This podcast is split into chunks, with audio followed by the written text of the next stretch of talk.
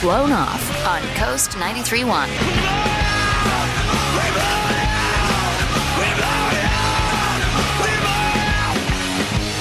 Okay, good morning, Rick. Good morning, all. How's Was that it a going? question mark? Yeah, right. I'm well. If you can't tell, I'm uh, I'm a little nervous. to be yeah, honest. yeah, that's okay. That's okay. You're getting ghosted. Um, Uh, yeah, yeah. Uh, you know, I it's it's the reason I'm calling is I'm well, I'm being dumped, I think, and I don't really know why. okay. Okay. Tell us a little bit about Emily first, I guess, when we start there. Okay. Um, so Emily is great. She is uh, beautiful. I mean, we have a lot in common. We're both active. Uh, we both love to go out. We both have kids. Um, she's been divorced, like I have. Okay. Uh, Okay. And then the, it, it- you know, we haven't known each other long. It's you know not.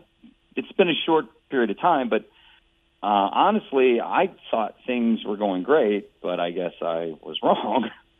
So, so you went out uh, a few times, or like uh, once? Yeah, no, no, it wasn't like we just went out once. We we've been out um, a few times. They were they were short dates, but it, it was you know we we've been out a few times. What, what? What did you? What did you do on the dates?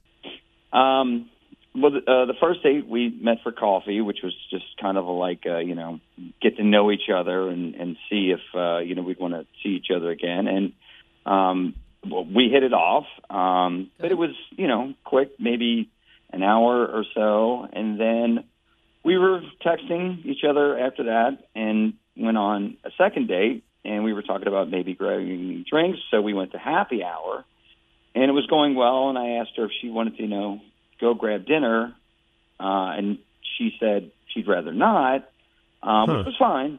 But then we set up a date after that to actually go to dinner, and uh, that's when I guess I got dumped or whatever. She um, she left halfway through the date. Uh, she said Okay. she had to go see a friend who was having a hard time or or some sort of emergency, and she was just up and gone. And that was Okay. the end of that. And you haven't heard from her I- since. Uh, No, no, and I and I don't really know why. Hmm. Okay. Yeah, a little weird. All right. Uh, well, let's see. Uh, Emily agreed to come on. I'm going to add her into the call. Okay. Yeah, that'd be great.